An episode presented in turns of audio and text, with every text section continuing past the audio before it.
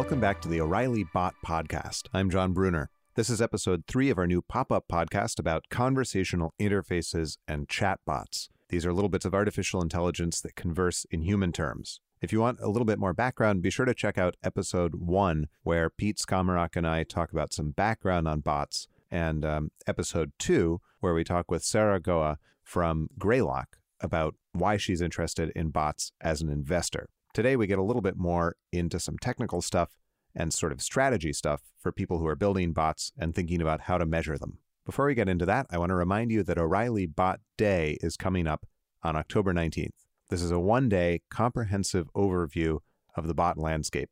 We've got stuff on general commercial strategy, as well as overviews of artificial intelligence, natural language processing, user interface design, platforms, frameworks, and a terrific talk on how it all ties together and how society reacts to bots.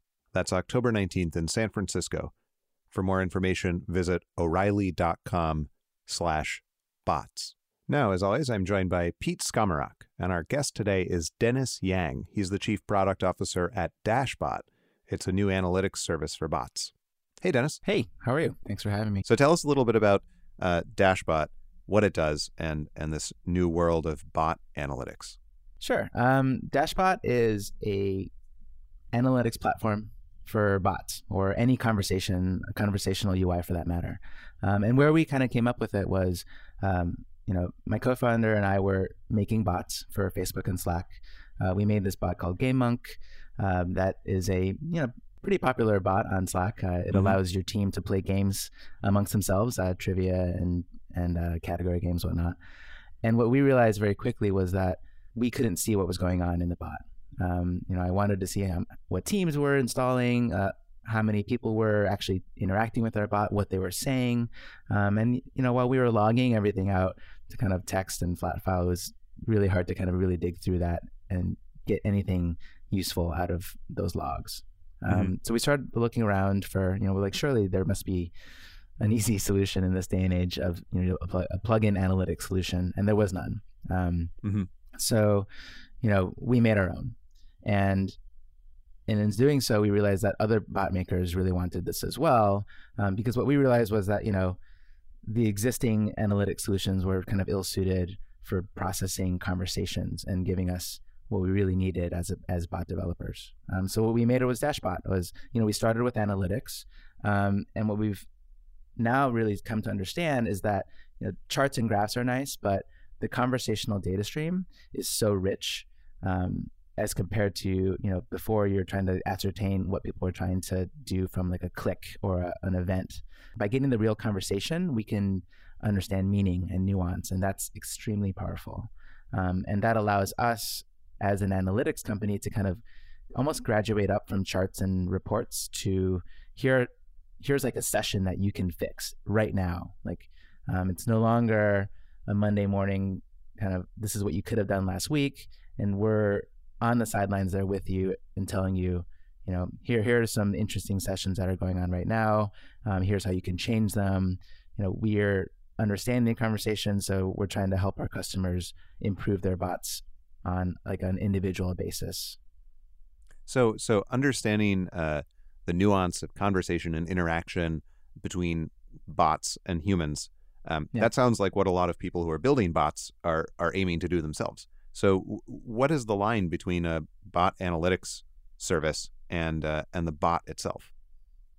Yeah, I mean, I think that you know we definitely recognize that there's a, there are a lot of platforms working on helping customers create bots, um, and I think the way we view the ecosystem is, you know, on the vertical side, there's a ton of different messenger platforms and like your Facebook and Slack and mm-hmm. iMessage. There's you know Amazon Alexa is there, Kik, Line, Telegram, etc. Um, and there are a lot of kind of horizontal platforms helping people build bots um, and deploy them across several different vertical messenger platforms. Um, we kind of see ourselves kind of diagonally cutting across the entire landscape and able to help our customers work with both of those systems. Right? Um, we don't want to be in the business of helping our customers make their bots and understand, you know, how those processes are working. That's a hard problem. Um, what we do want to be is, you know, helping our customers identify where those issues are, kind of understand, hey, here's an issue, here's a problem, um, you know, work with your platforms and understand what the issues are and improve them. Like we don't want to be in the business of making the bots for them, and we think that there's you know definite room for us to focus on actionable insights um, mm-hmm. and the bot platforms to focus on building amazing bots.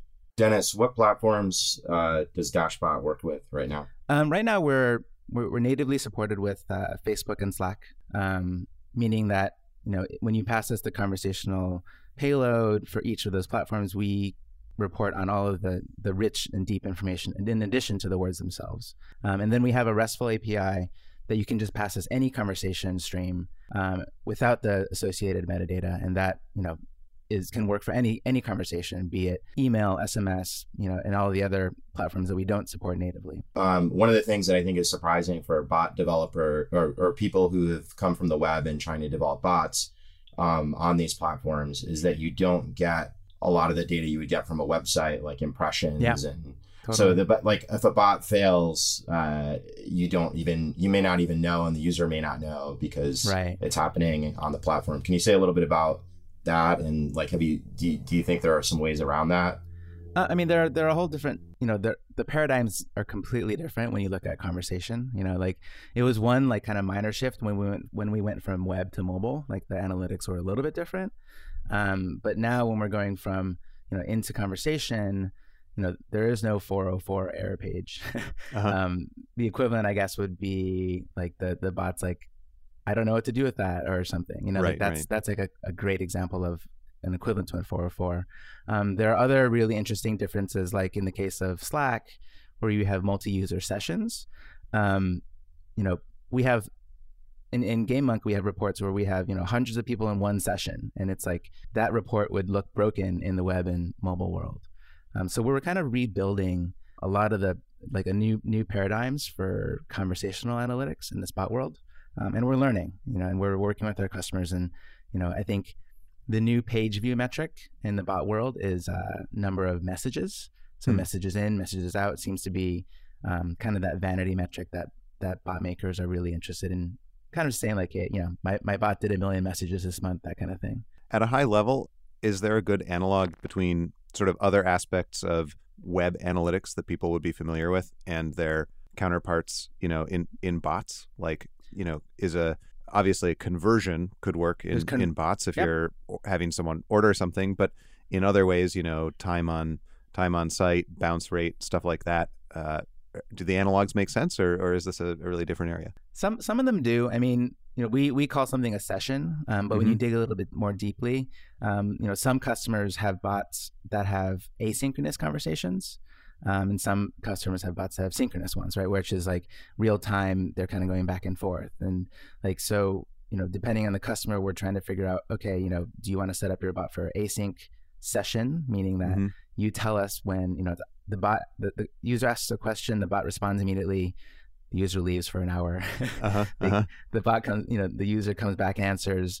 The bot continues that same conversation, right? So that's kind of the same session, but the word session is the same. And I think that, frankly, like the web world, we defined, you know, a session. I think it was like, you know, a sixty second timeout or something. Like if you mm-hmm. left the web page and you came back in, it would start a new session. Right. Um, right. And it's for a conversation. It's actually there's more continuity. Um, so the same concepts that existed in web are actually more um, rich in conversation. Hmm. Um, and but, but other concepts like you know conversion obviously is a key KPI that a lot of people are going to be looking at. Um, you know how much how many how many sales did my bot make is the same question that you ask your website. How many sales did my website make? Right, right. Um, retention is one uh, that is about the same. You know, like how many how many people came back tomorrow or the next day that that were here yesterday. Um, mm-hmm. That's one. That's one that we have. Um, you know, that we provide with Dashbot. Um, but there are other ones like you said. You know, bounce rate is I guess could work. I, we haven't really really made that one yet. Um, you know, which is the bot gives maybe sends one message and um, then the user doesn't leaves. get a reply. Yeah. Yeah. We we kind of call those short sessions, right? So mm-hmm. session length is very interesting to us. Um, in the case that you know it's we've if we've set up your bot as a, as a synchronous bot uh, where essentially, if the bot says something and the user doesn't say something for a certain timeout, then we consider that session to be over. Um, that's kind of similar to um, a web session, and Mhm, then we can kind of calculate bounce rate in that case. And you're also operating in the post cookie world, right? Yeah. So there's no cookies. There's no there's no IP addresses. There's no browser string. Um, but on the other hand, there's you know there's Facebook, um, and we get a lot of information from the Facebook API. We get gender. We get locale. Um, Mhm. We get uh, language that Facebook tells us. But since we have the conversation, we can you know parse the Mm. conversation and figure out you know yes you said your encoding is is enus but you seem you seem to be typing in uh, you know in French, um, that Huh. kind of thing. You know, and the, in the case of Slack, you know, we get very rich team information about the you know the, the team and the people and the names, that kind of thing. The topology of the team, sort of who The, and who, the who's topology, talking. Yeah. um, and I think that that's you know, I think there's a lot of different type of information, um, and it feels different in that I feel feel like with cookies and IP addresses and the web and mobile world, you're almost trying to guess at certain things.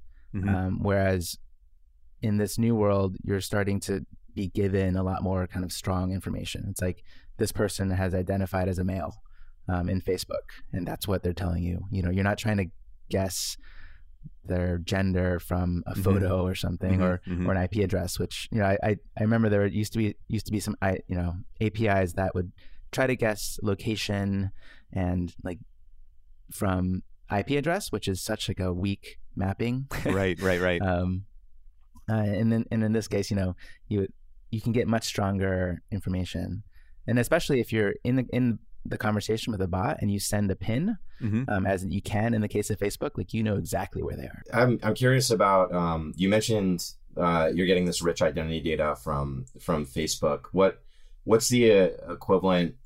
So the way you integrate, could you say a little bit more about how you integrate? And because I, I are those two different systems pulling all that identity data from Facebook and then um, uh, getting the conversation analytics? Yeah, those are two separate systems. I mean, essentially, um, all of the conversation data is aggregated into you know our our system, um, and then we kind of go off in the background and kind of you know help our customers understand what their what their users are and what their users are doing, that kind of thing. So there's a separate process that kind of goes and stitches that all together.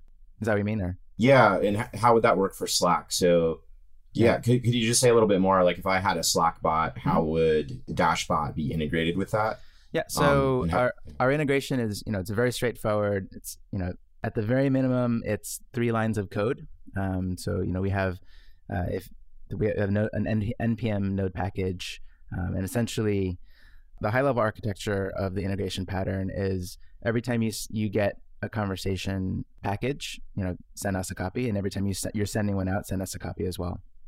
So we're eight, you know, our architecture is asynchronous, and we don't want to be in the critical path of your bot actually doing its job, but send us a copy every time you get one, um, and then we kind of process all of that analytics for you on our side. So we're essentially we like to call it hyper real time because your conversations will show up in the system within 200 milliseconds of um, us receiving the payload, and that's the kind of the target we're looking to hit. And that allows you to actually um, jump into the conversation if you want to see something, you know, to take over the bot. And that's one of the features that we're starting to, you know, I guess John, as you mentioned, you know, there where does analytics end? Um, we we like to work with our partners and you know help them use the analytics a little bit more. Um, so we we just launched a feature called Live Person Takeover, where you can actually pause the bot and then jump in as a human and continue the conversation.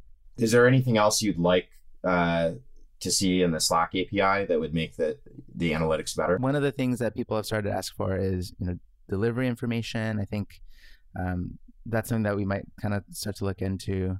Uh, you know, we do get a lot from the conversation in terms of the Slack API. Um, the you know right now we support buttons. We we essentially see the entire kind of interaction between the bot and the user. So it's it's pretty good right now. Um, You see button clicks and things Yep. like that. we see button clicks. We see typing, which we're not we're not reporting on because that's a little bit a lot of data. Hmm. Um, reactions is great. You know, like essentially your your bot is interacting with your team in in a lot of different ways, and that's that's what we want to give uh, reports on and give understanding to. So as a as someone with a product that sits between a lot of bots and a lot of platforms, Yeah. um, Mhm. do you have a sense of some best practices for bot designers to to maintain engagement, to keep people involved, to you know avoid abandoned shopping carts, so to speak, um, to provide a good experience? Yeah, we're we're definitely learning a lot. Um, one really interesting pattern that we found is that humans are definitely kind of anthropomorphizing our, these bots, and even though they Mhm. call the bot, they'll talk to them. Um, so anticipate for that. Um, so people ask like a common question. I, we were just chatting with one of the bots, and even though their bot was very kind of straightforward and only did certain things, they would you know.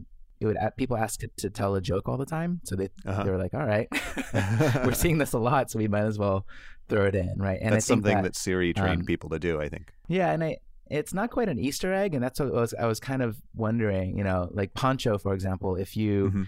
um, if you say you and they're they're using us right now, um, they're a weather bot on Facebook, and if you tell Poncho that you love if you love Poncho, then Mhm. you'll actually get kicked into this whole separate uh, side conversation um, that they have designed to handle it. And I think that that's kind of one interesting thing is, you know, try to un- under, understand and anticipate that people really do think that your bot is listening. Um, Mhm, mhm. And related to that, you know, kind of a more serious pattern is after a session is over, one thing that we learned uh, was really helpful was to ask for feedback because it's a perfect time to ask to you know thank you for doing whatever it is that you're doing with me.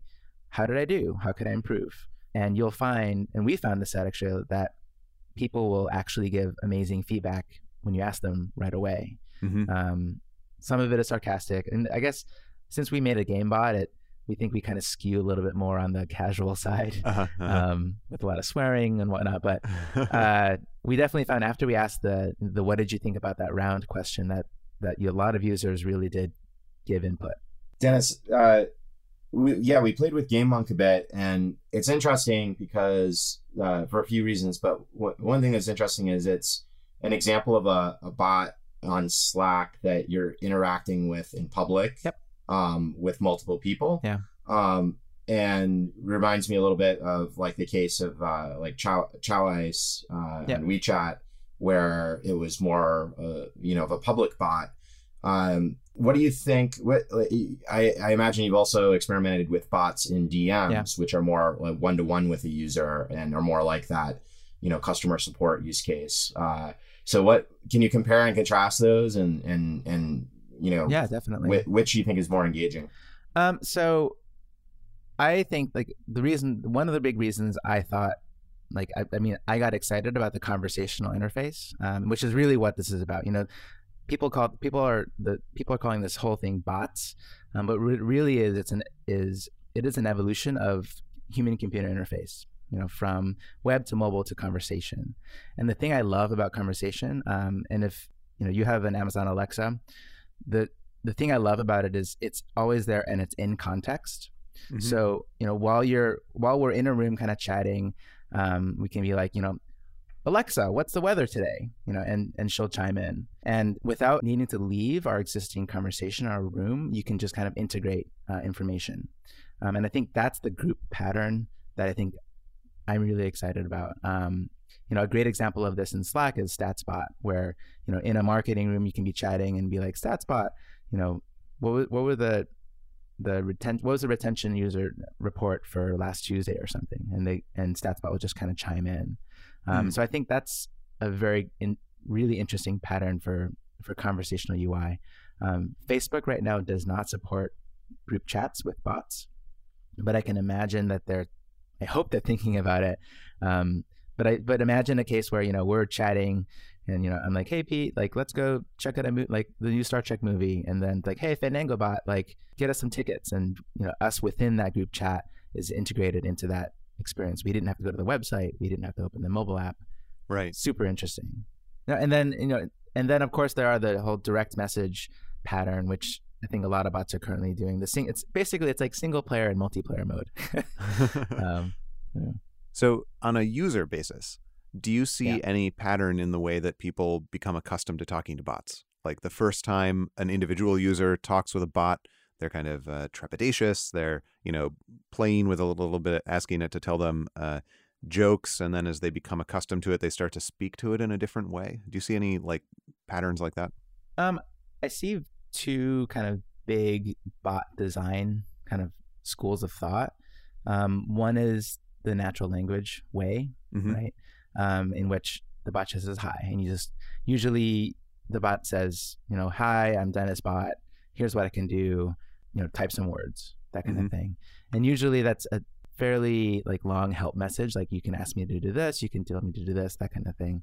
And then the other way that bots are designed are with buttons i think. Uh-huh. uh, and i think that they're they're they're kind of different in that the button based bots are kind of asking you to only say certain things. And i and i'm wondering Mhm. which direction and like these these two design patterns are going to kind of take and which one's going to be more popular. I'm not sure.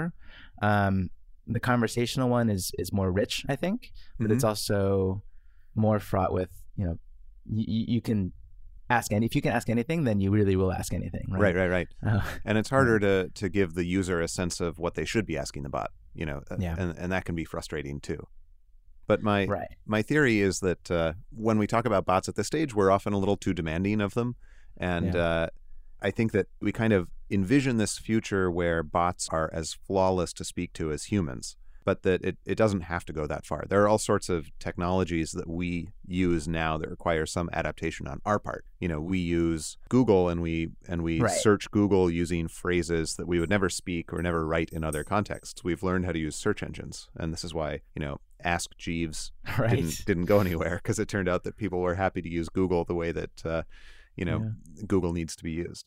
So I think w- we we imagine that bots need to get to this place where they can respond flawlessly to weird requests and you know communicate perfectly what they're able to do. But I think uh, you know it, it doesn't need to go that far, at least in the you know near term. Dennis, I had a quick question related to that. Yeah. So, one of the things that uh, is kind of interesting building a bot is that if it, if it's conversational, if it's uh, speaking, or if it's uh, returning text via message, somebody has to come up with that copy. Yep. Um, at this at this point, right? We're not at the AI point where it's uh, constructing, you know, meaningful sentences by itself for the most part, right? not yet So not yet. So uh and that's a lot of work, right? So it turns out like coming up with that copy, it's very similar. It reminds me of design. So that's something that we'll be talking about on this podcast as well, which is uh, you know, like design thinking Yeah. Mhm. uh, for for bots when it comes to copy and language. Um, and it's it's a harder problem, I think, than uh, than than designing for the web in some ways because you you're you're much more constrained. Um, and so, are, are you thinking about for analytics? Are you also thinking about copy and Yep. like what when the bot says this, it tends to fail uh, for you know user responses. Yeah, definitely. Um, so we we call that a template, right? So, for example, if if you have a hundred different ways of saying, you know, good morning, um, then you can we, we essentially group those all into the same kind of similar report. When we have a kind of a message flow report where you can kind of watch the the conversation go through, um, and then essentially like the idea here is you can kind of test and differentiate and split test and all the different ways that you're saying good morning. I guess maybe good morning is a bad example. Um, but you speak to a bigger thing, which is, you know, I think writing is really going to be important. Uh, there's the company Pullstring, um, who made the bot Jesse Humani. Uh, they employ they they have a head writer who they who they you know who was a Hollywood screenwriter, uh, and they understand you know that language is important and writing is important. And in this medium, I, I completely agree. You know, It reminds me a little bit of Twitter. So Twitter kind of optimized our brains uh, to speak in 140 characters, and if you are on mobile getting a Slack message or a Facebook message, Yeah.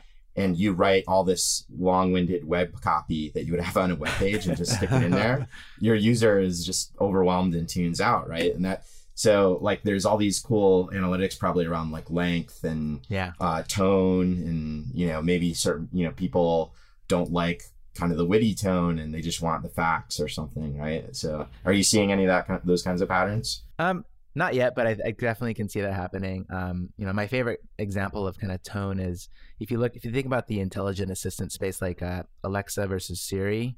Like Siri's tone is very much. She's like, your friend that knows stuff but is kind of annoyed that you're asking her. Um, whereas Alexa is like your friend that really wants to be helpful and she's like, I'm sorry, like I couldn't figure that out, but I tried. And Siri's right, just right, like, I Googled it for you here. right, right. Yeah. Or something snarky. Yeah. Yeah. Um, so I think that's that's a really great valid point. You know, like tone and language are definitely going to be experiments where people are going to be figuring out. You know, and I think on a, person by person basis, there's actually an opportunity for the bot to tailor the conversation to the individual, which I think is particularly interesting. yeah, the Um, granularity of tone that you can understand is incredible in a bot, right? You, when you're when you've got an entire web page, it's difficult to discern which sentence of copy, you know, right. increased your bounce rate. But with a bot, you know exactly what response it was that made people Yeah. give up. It reminds me a little bit of uh, Groundhog Day, where Bill Murray is reliving the conversation over and over again until you know he gets it exactly right. Uh-huh, uh-huh. Yeah, yeah. Um, and one of one of the features we're working on right now is the ability to kind of replay your own customer scripts back to your own bot. Um, so that's like a like a testing. So you know you, you're you're working with us. You send us the conversations. We'll essentially like great. You know, let's send the same conversation back through your bot and see if your bot responds the same, or you know what are what are the hundred different ways that your your AI engine and your NLP are going to kind of process this. Is it going to, are you going to end up in the same place every single time we replay the script? Um, you know, which then kind of we think can lead to, you know, once you see a user and say they're, you know, a 25 year old female from an, from the city, you can have your bot speak in a different way than Mhm. you know like an older person from the country or something right so you can use different languages if they're millennial you can use more emo- emojis that kind of thing um, and i think that's an interesting opportunity to have your bot understand and and re- respond to Right, right. And then start sort of formulating different eh, different sets of, of replies automatically. yeah possibly because you're just training exactly. it constantly on engagement. That's really interesting. Yeah, I, I was Yeah. speaking with someone the other day who has a, a bot, um, you know, framework, and uh, and he suggested that he his framework was able to discern between formal and informal um, speech and and reply Huh. in kind. And I was pressing him to tell me what what training set he had used. like I was like, "What have you have you uploaded Urban Dictionary and like used that as a as a training Exactly. set for understanding when someone is speaking informally?" He, it sounded like it was a hand assembled uh, set that he had put together to, to suggest that you were speaking that the bot was speaking to a young informal person. Yeah, maybe YouTube comments, right? That would be a scary bot. All right. Uh, yeah. So Dennis, on that point, like, do you another thing that comes to mind with analytics might be something like alerting. So you Yeah. mentioned like dropping out to a user. Um, so let's say you have you have trained it on Urban Dictionary and you start seeing uh, you know those patterns. You you have the capability to set up alerts where okay, this conversation is going south. Yeah. and we need to drop in.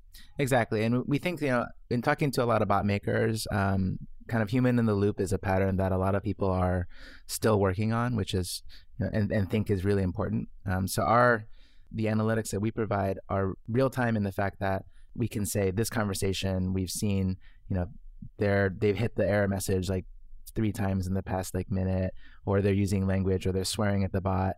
Um, the sentiment has gone really, really far south and you should send a human in. And Mm-hmm. the idea here is that to start with those kind of easy things and then graduate up to more complicated things which is you know this conversation feels like a user that would convert highly so maybe give them to um, a person that can you know take care of them and help them buy you know buy more easily that kind of thing um, and we're we're fascinated about the different kinds of patterns that we can see the conversations um, and help our customers kind of identify which ones to really kind of address with a human for example There's something else you alluded to earlier when you Yeah. said there's no equivalent equivalent of a 404 yeah um, in a conversation. So I imagine like these, you know, not having those HTTP status codes uh, would make web analytics extremely hard.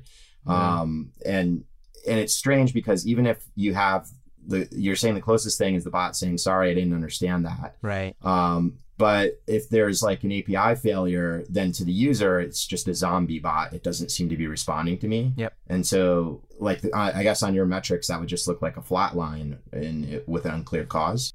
Yeah, that's actually really interesting. We're, you know, we did have some customers, you know, see some API failures and like, sorry, this, uh, this message cannot be sent, that kind of thing, and it went all the way through to the customer. Mhm. Um, so you know, we would definitely you know we're trying to figure out with our with our customers what's the best way for you know for us to kind of handle that and to alert them on on the API level errors, right? Because at the end of the day, if the bot stops responding, you're actually not blaming Facebook or Slack, right? Even though Mhm. Maybe those APIs uh, were disconnected somewhere, um, you're kind of just like, oh, like the the bot stops responding, like they must be broken. So speaking of these platforms, again, as someone who has a product that sits um, Yeah. between a lot of bots and a lot of platforms, uh, wh- what are you seeing in the way of of different um, usage patterns between the platforms? Aside from the obvious demographics, like Slack is generally used in the workplace, and Facebook is maybe more of a personal platform. You know, do you see divergent, you know, usage patterns emerging on these on these platforms?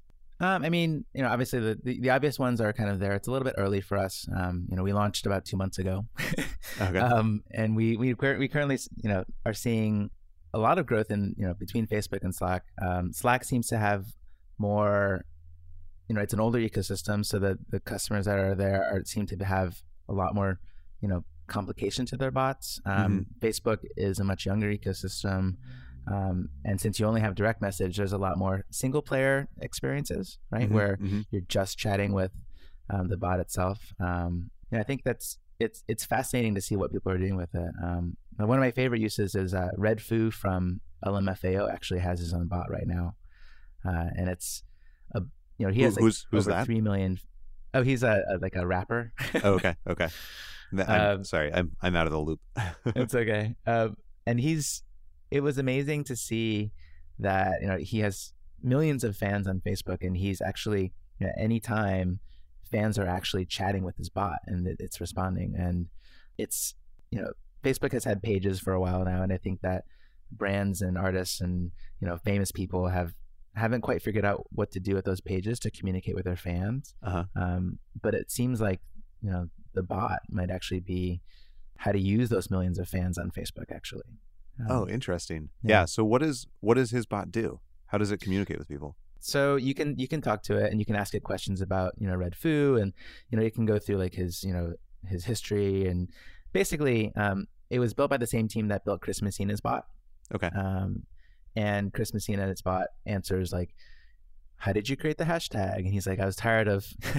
Chris Messina apparently was tired of answering that question, so now his bot Uh-huh. just goes through that and answer that question. Um, Interesting. But what other, you know, one other interesting thing that the the Redfoo and Christmas uh, bot does is it, it facilitates group chats. So all of a sudden he'll be like, group chat, and even though Facebook doesn't support it right now, um, Uh-huh. he essentially is kind of faking it. So he'll rebroadcast everything you say to his bot back to everyone else that's connected to that group chat. Um, Huh. So it's almost like an instantaneous. He's the guy that that uh, the, the song he's famous for is Party Rock. So Uh-huh. he'll have like a an instantaneous party rock party on his bot channel with all of his fans, which is hilarious and amazing to watch because you know, and it's people from all over the world um, just Yeah, chiming yeah. in all at once. Um, yeah, That's it's, fa- awesome. it's incredibly fascinating. Do you have any sense of of you know how uh, user patterns are different on, on mobile versus uh, desktop when people are talking to, to bots? Like, Um, are they are they? Do, do you get that information? We we don't we don't see we don't see that. Um, so I, I do wonder, you know, if there is somewhere that we can kind of see the difference. That we want that'd be one thing that we would love to see um, from the data side. Actually, is you know, are my users on Slack and Facebook on on web or mobile? Like which which interface am I using? Um, you know, since I'm in Messenger all the time, I am actually on Messenger.com, and I think most people don't know that Facebook has Messenger.com, and most people don't use that. Mhm. Um, and I would imagine most people are using on mobile. Right, um, right. I, I think another thing that hits on so if you take the case of Slack and the same on Facebook, the canvas that you have is actually Yeah. different and the UX elements are slightly different on mobile versus on uh, desktop. And so that can matter for your metrics and for even your UX, right? So Yeah. right now, you sort of have to design to lowest common denominator, which is mobile with a messenger window with half of it taken up by the keyboard, right? right, right, right. exactly. Yeah, and and that's that's something that you know I'm having trouble getting into at a personal level. I'm I'm happy to have IM like conversations um, on my computer to a certain degree, as long as it's not intrusive, as long as it's not breaking my focus during an essential time. Um, but when I'm on my phone, I I find they're they're really annoying or they're stressful. IM like conversations are stressful on my phone because it feels like I have to type very quickly. Sometimes sometimes my phone doesn't behave. You know, it's like very slow. It's very difficult Yeah. to open the app. It takes ages, and I feel like people are kind of waiting for me. Um, Yeah. And it's and it's it's very it it's almost by definition intrusive because you have this like uh, you know, IM experience coming at you wherever you are, which could be at dinner or or you know when you're when you're out.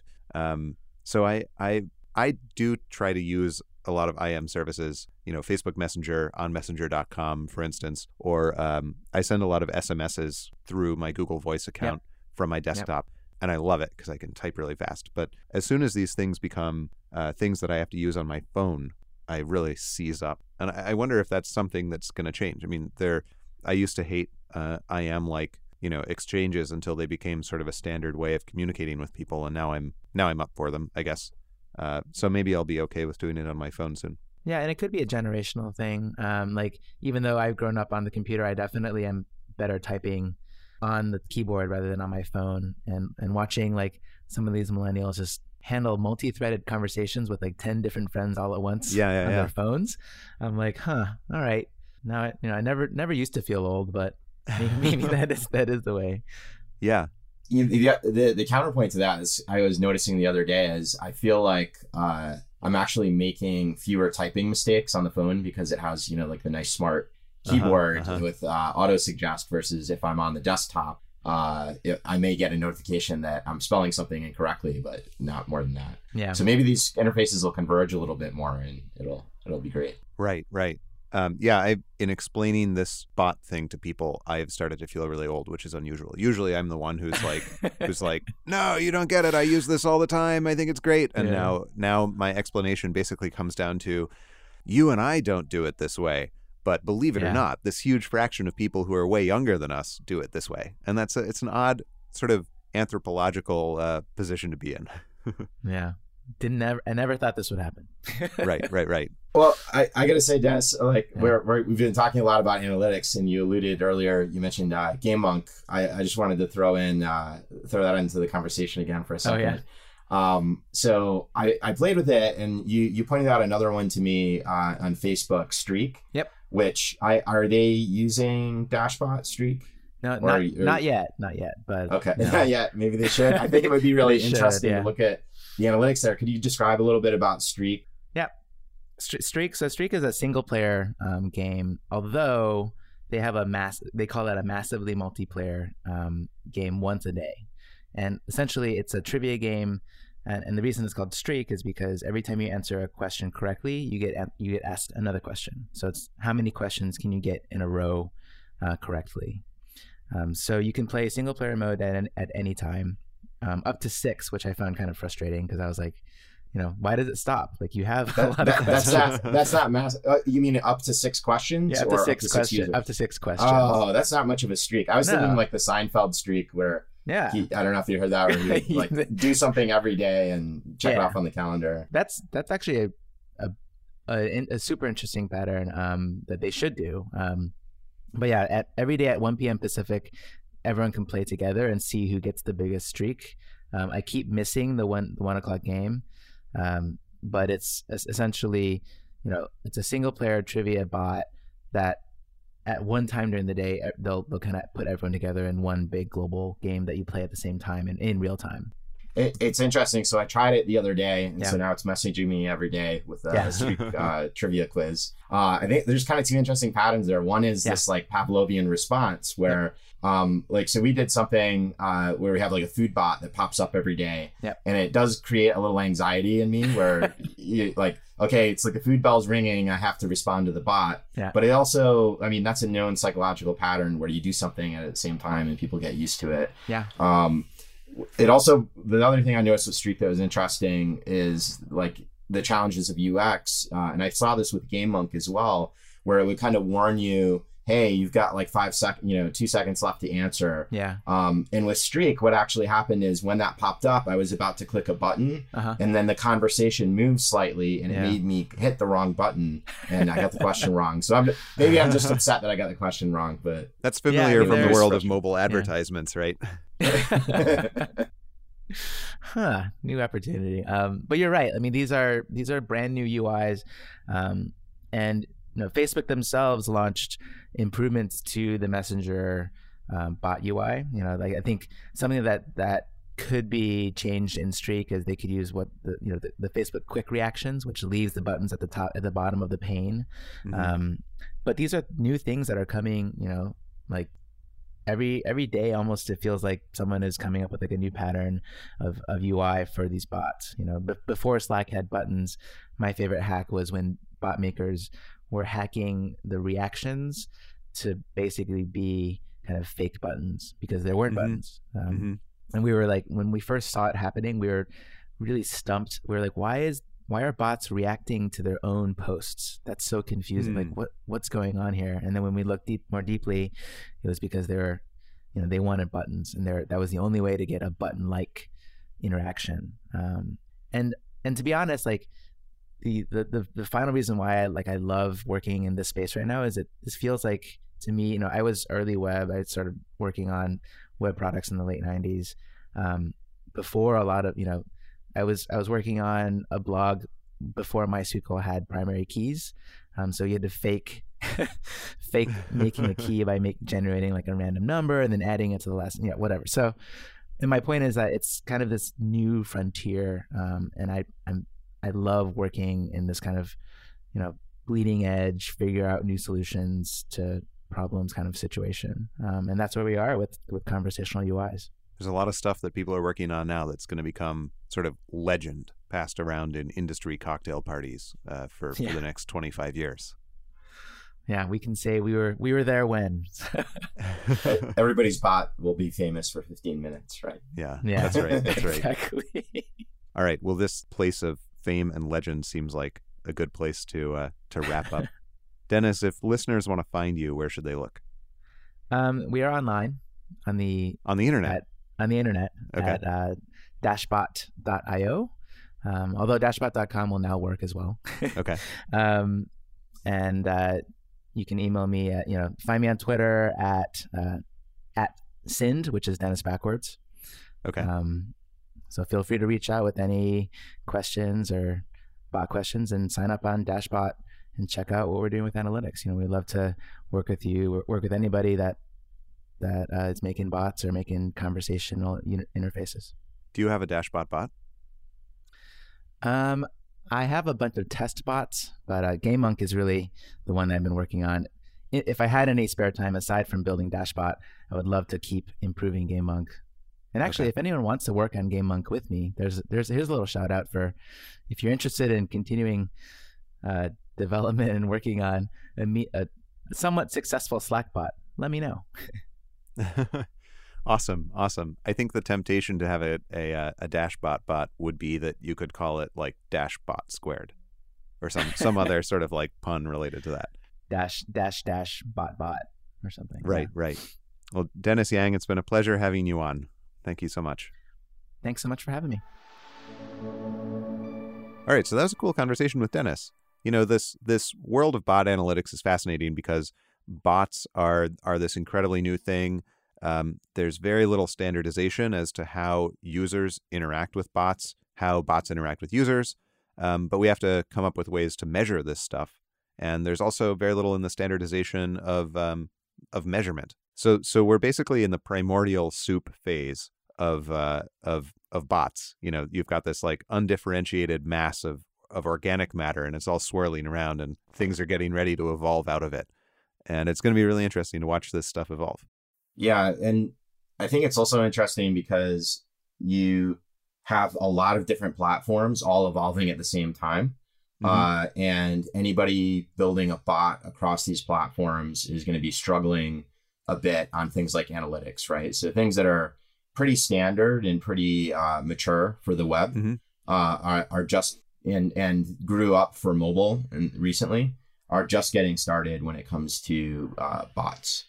Right. So I think right, a lot right. of people out there have no idea what is happening with their bots. They're they're launching it, they're seeing if people respond, and if it seems to be working, they kind of keep going. Right. Yeah. Yeah. Yeah. Yeah. The technology startup scene is seen by a lot of people as being this like crazy world where people can get funding to launch, uh, you know, new ideas that haven't been proven at all. And I think that view is is largely exaggerated. That that actually, you know, there's some caution to a lot of this stuff. But in this case of bots, yeah, it really is a lot of people kind of wandering out into this new planet and um, and figuring out what's going on and, and trying a lot of different things. The rate of change is incredible. I think the other thing that was interesting about talking to Dennis is that uh, the the basic elements have some similarity to the web, where you're tracking, you know, the equivalent of page views um, as messages sent, uh, and there's sessions, and there's a lot of things that feel somewhat similar. Mm-hmm. Uh, but there's something else interesting going on, which reminds me a bit of uh, uh, Tim O'Reilly. I think called this uh, a few years back micro listening, and so it reminds me almost of in the Obama campaign uh, when they would listen to uh, you know phone reactions with people. And you know, try to at a micro level of, hey, we're talking to an older voter in mm. Wisconsin. You should use this kind of script. It uh-huh. feels like that kind of analytics from call centers is now going to creep its way into everyday consumer interactions. Interesting. Yeah, you're totally right. There's this this incredible potential for refinement uh, because you're you're testing every single line, every single reaction. Uh, as I mentioned, uh, you know, to Dennis, the the granularity here is is unprecedented.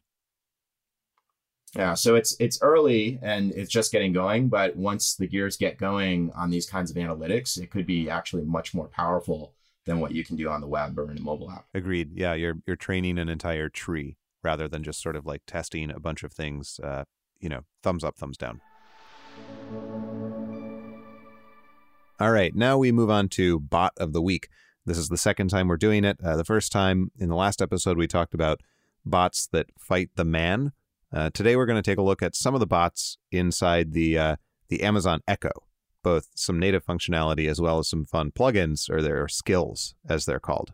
So, Pete and I both have these wonderful devices, um, and they're a constant source of entertainment. Some of the stuff that, that you want them to do works very nicely. Some of the stuff does not work at all as expected. And I think a lot of the um, the unexpected functionality has to do with the quirks of translating conventional user interface and conventional expectations into a voice interface.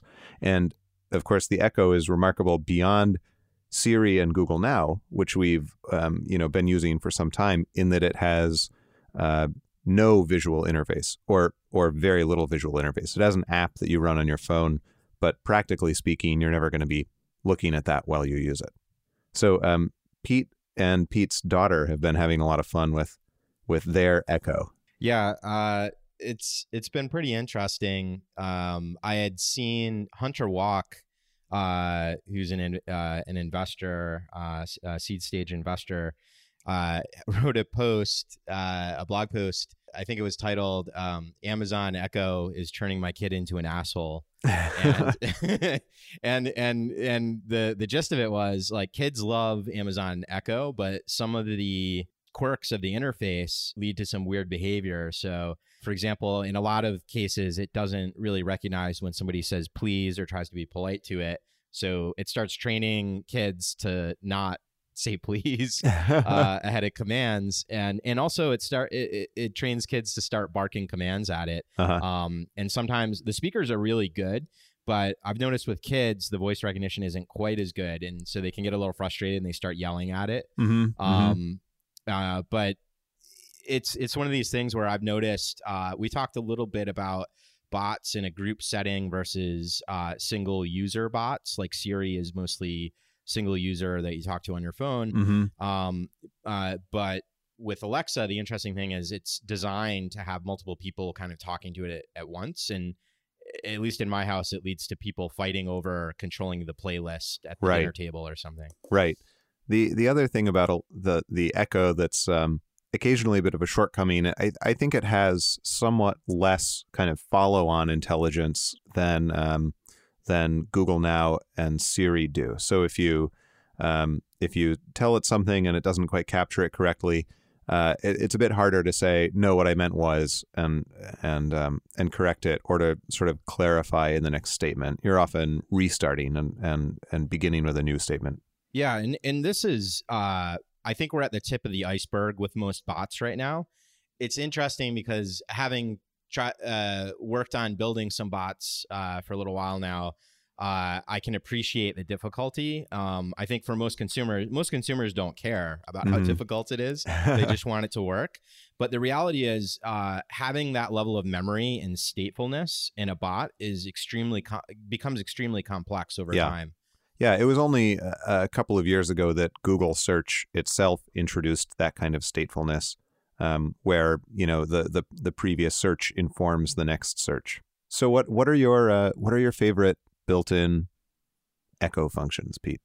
Well, um, I, I guess I could I could start with the good, um, and then I think there's a few funny examples of uh, where you can kind of poke holes in in, in the current uh, system.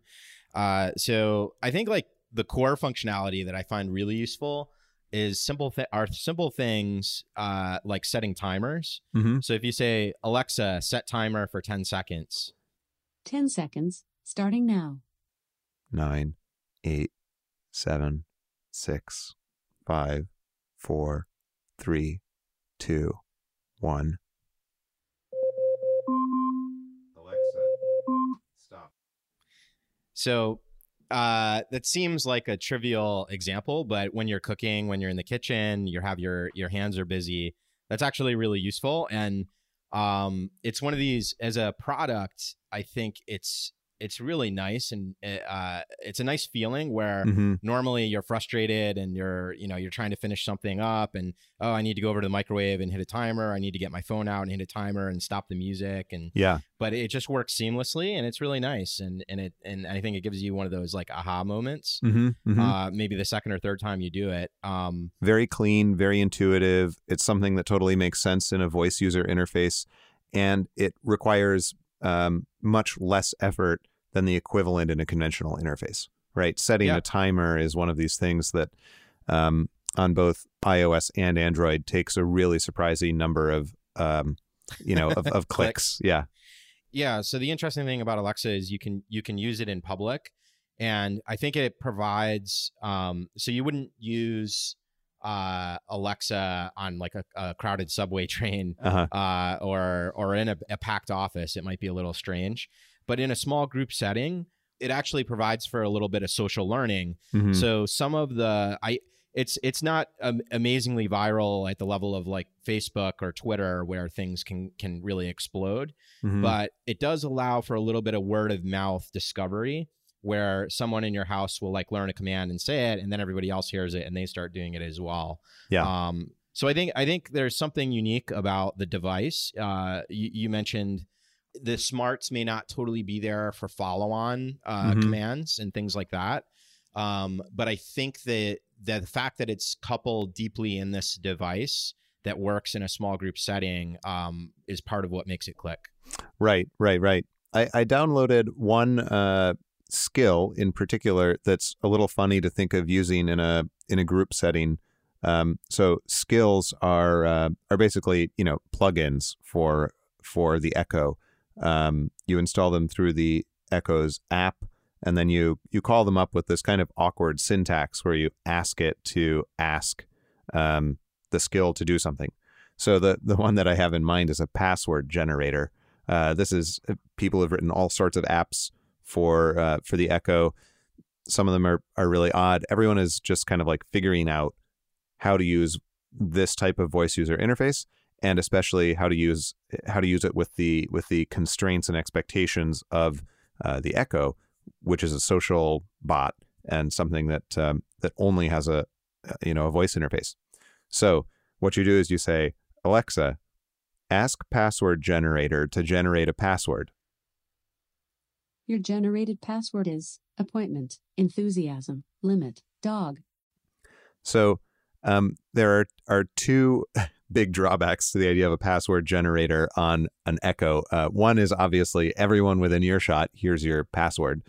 The second one is um, uh, a, a password is is like the least convenient thing to hear out loud rather than seen in a conventional user interface. Right? You just want to be able to like copy and paste your password from your clipboard.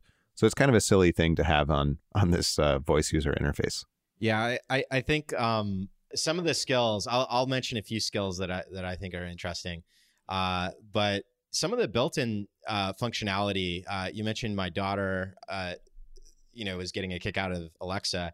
So she'll sit there and ask it questions and so it's almost like a uh, so we talked about discovery being difficult in bots Mm-hmm. i feel like the nature of the way that alexa responds uh, people understand that it doesn't understand a lot of things Right, right. um, and so they feel i feel like they have a little bit more tolerance and it becomes more of a game of seeing you can ask it 10 things Mhm. and maybe if one of them it understands it's kind of fun and quirky Right. uh, and so it, it's a little bit of variable um, reward uh, at play i think Especially if you have a child's curiosity and patience for these kinds of things.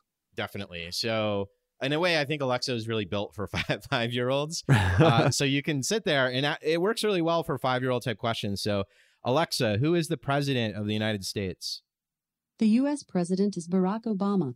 right so you know that that's not going to knock your socks off if you're an adult but for a kid uh you know you can imagine asking it little homework questions you can say alexa spell banana Banana is spelled B A N A N A. and and here's another interesting one. Uh, so my daughter is actually learning uh, Japanese now, Uh-huh. and so uh, you can ask it, Alexa, say green in Japanese. I can't pronounce that, but I've written the translation for you. Yeah, so that's Huh. kind of interesting. So and then it think shows up what in your app. Yeah, I think it shows up in the app. Um, the other one, this is actually useful functionality that is abused in a serious way by my daughter. uh, it is uh, the shopping list, right? Uh-huh. And, and I think the precursor to the Echo was the Amazon Dash, which was a little device for heavy users of Amazon Prime and groceries, and they they sent it out for free, and you could just hit a button and and say add to shopping list. Mhm. Uh, so if you say Alexa, add to shopping list milk. I added milk to your shopping list.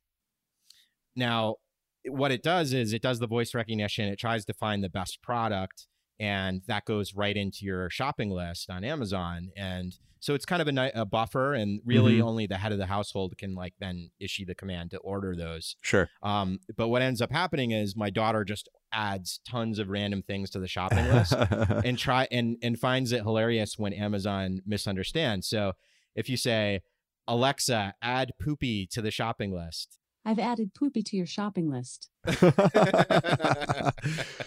right. Just it's like the pleasure of hearing an adult repeat a silly, like kind of subversive word. Right. This kind of happened with Tay as well, right? So Right, it right. had a repeat after me functionality, and people would make it say ridiculously awful things. Right, on right, Twitter. right. That's awesome.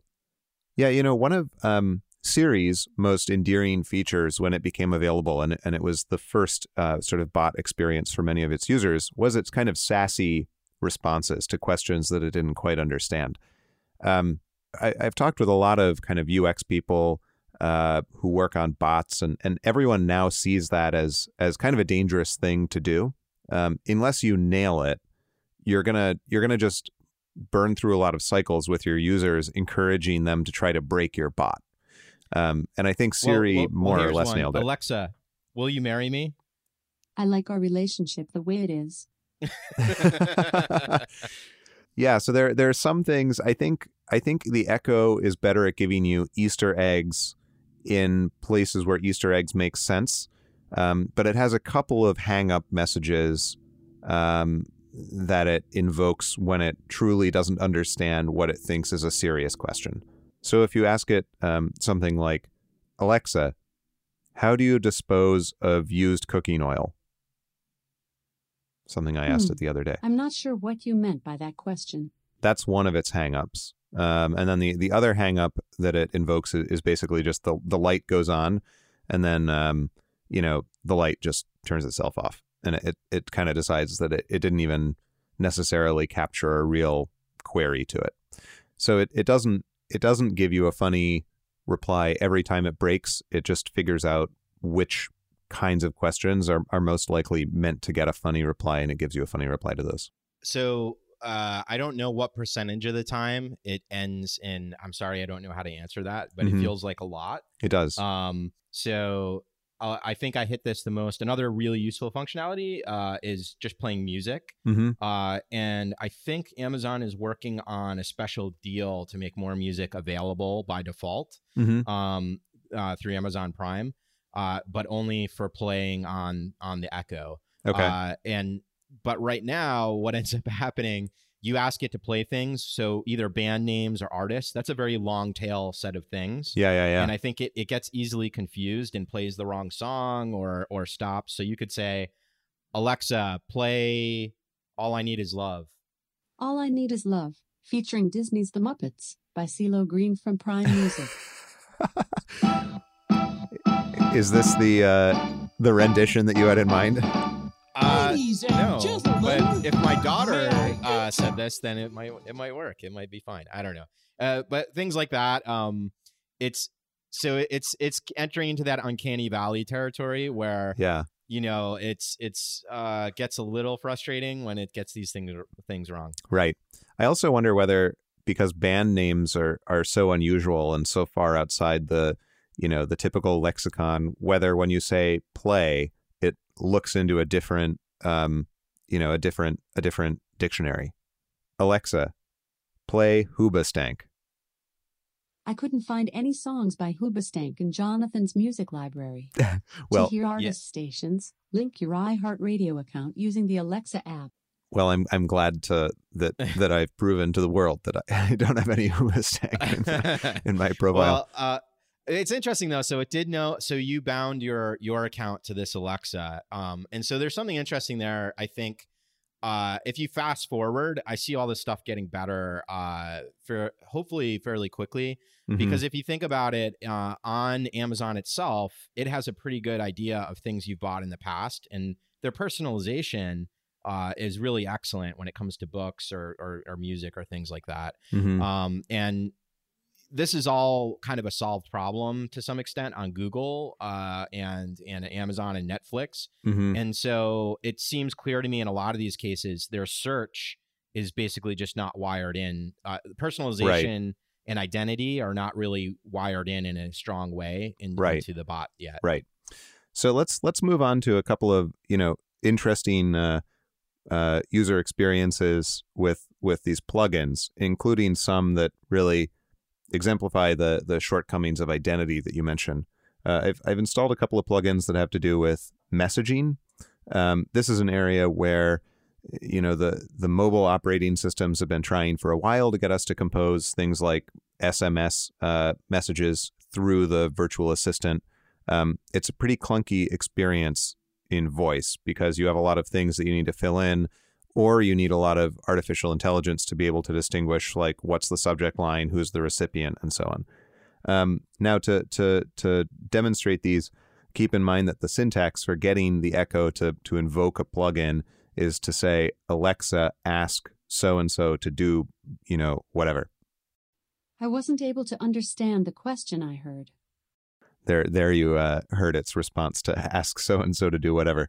Um, but it's it's a bit of an awkward um, syntax and uh, it kind of makes you realize that amazon has reserved the best namespace for itself so alexa ask sms with molly to send a message to pete Who do you want to text? pete What to text? hi pete what's up I'm going to text. Hi, Pete, what's up? To Pete. Is that okay? Yes Your message is on its way. Message sent. So that's pretty clunky, but it's actually like roughly as clunky as the Android or iOS versions of this with Siri or Google Now. The thing that's Uh, extra way- clunky is By that the way, I'm sorry to interrupt. I, I got the uh, text. excellent, excellent. The thing that's extra clunky about this is that uh, when it sends the text, it doesn't come from my number. It comes from the uh, you know the plugins number, and it has my number in it. So if you write back to that, I I don't know if I'll get it.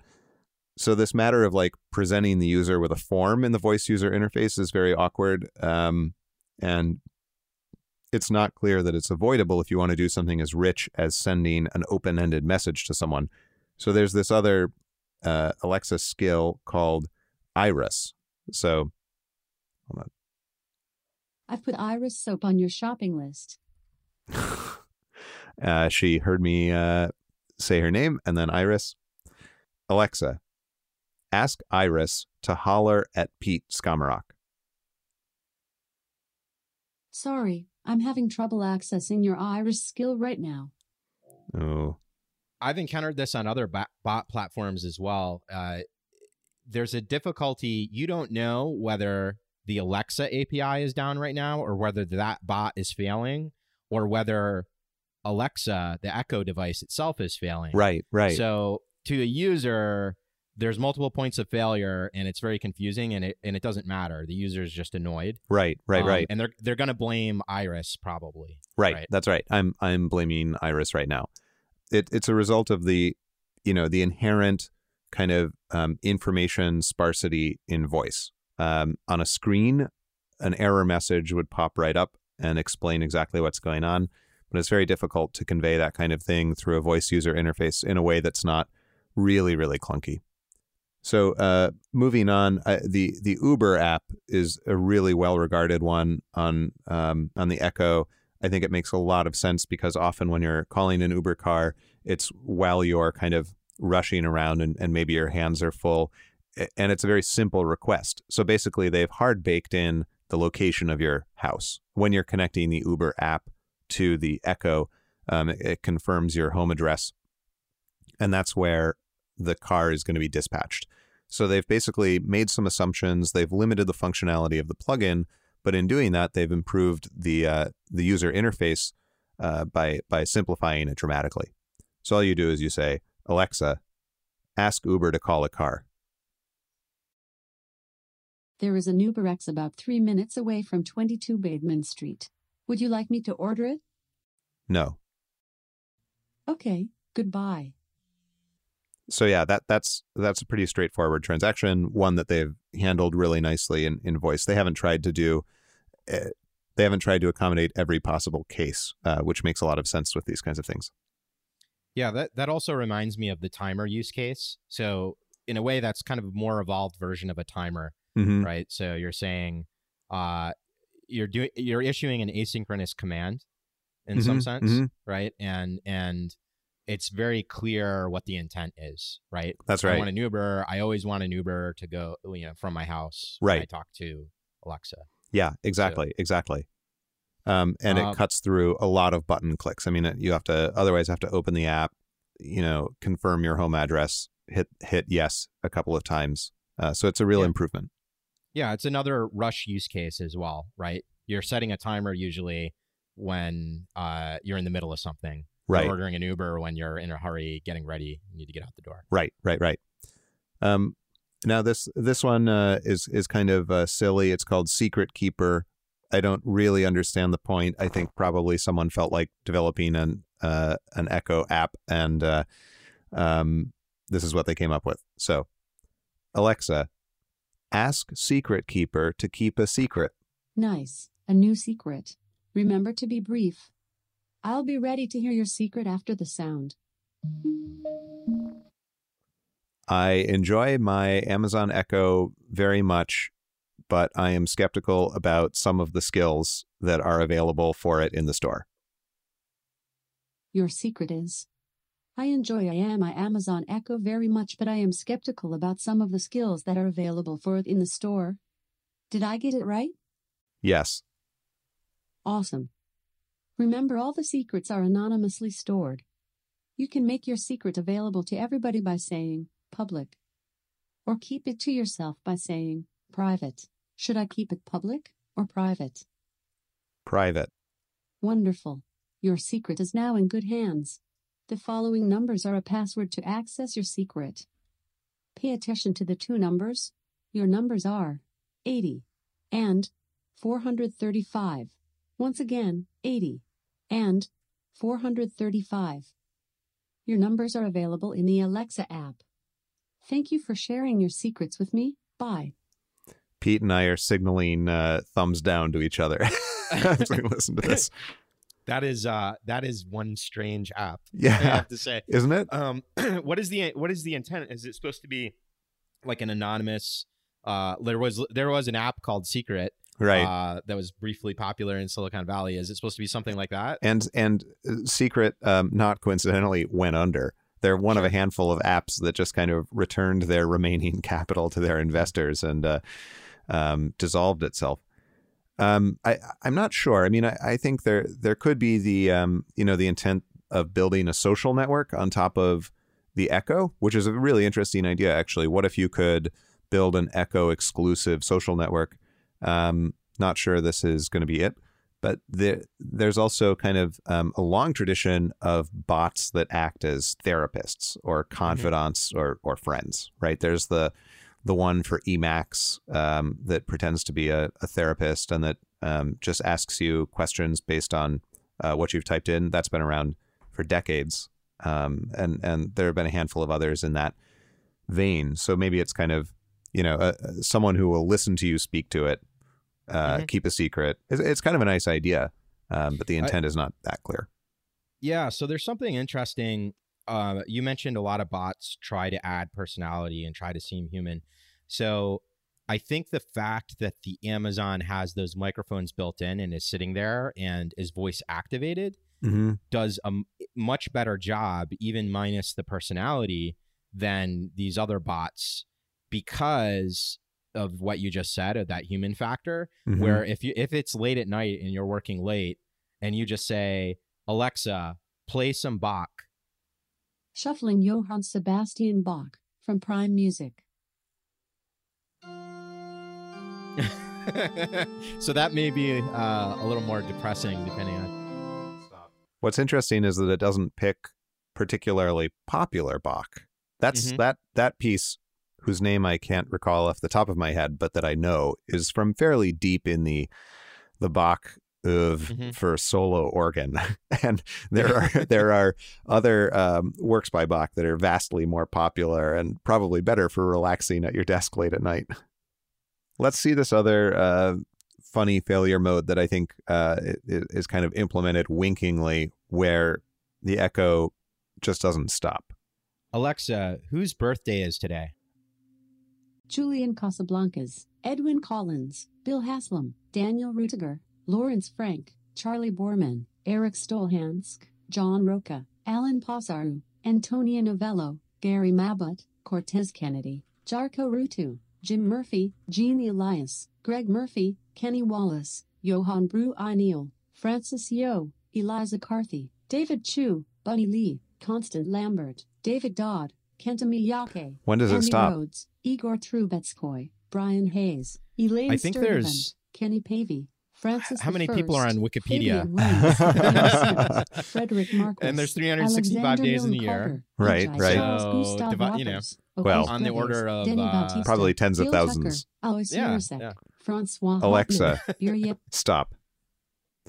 Um, all right. Well, we we would love to hear from you, uh, if the listener, if if you have any favorite uh, Echo skills, we can do a repeat of this um, bot of the week sometime with with further skills. It's always fun to explore these things, and of course the the built-in functionality is improving all the time too, which is a really interesting thing to see. We're we're used to that in conventional user interfaces. You log in one day and the you know the UI has been tweaked a little, the functionality has been improved, but it's very clear. It's really difficult to tell with something like the Echo um, when a bit of functionality has been improved. You just have to try something again that you've tried before and notice that it's better. Yeah. Uh, so I think this is one of the more exciting bots that we've looked at. Uh, it's evolving, like you said. You have a, a chance for repeat interaction uh, because it's always listening. Um, I'm actually looking forward to it being a little more proactive over time. I think it could be really interesting, and I think there's a good set of people who would be okay with that. Um, right now, it only responds when you say, "Alexa, tell me a joke." What's the first thing that Santa teaches his helpers? The alphabet.